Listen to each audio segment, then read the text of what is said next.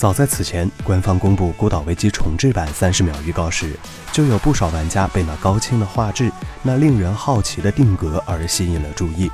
翘首以盼着游戏公布更多的消息，直到近日，大家才看到了《孤岛危机》重置版的实际预告。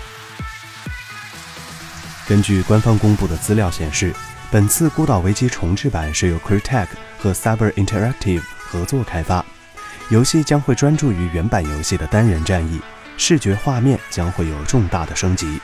游戏将会支持并包含高质量的贴图改进后的美术素材，TAA 抗锯齿 SSDO Svoji 最先进的景深新的光照设定动态模糊视差映射贴图新的粒子效果，支持体积物光束屏幕空间反射，基于软体的光线追踪等等诸多改进。《孤岛危机》是一款以科幻为题材的第一人称射击游戏，由德国游戏开发商 Crytek 制作，是《孤岛危机》三部曲的第一部。《孤岛危机》讲述一群外星机器的船舰在地底被发现，玩家扮演三角洲特种部队中暴龙小队的成员诺曼，进行搜索和撤离的任务。《孤岛危机》重置版将会在2020年夏季发售，登陆 PC、Xbox One、Switch 以及 PS4 平台。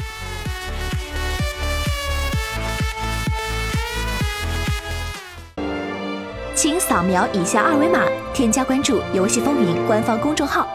更多精彩好礼及互动内容，你值得拥有。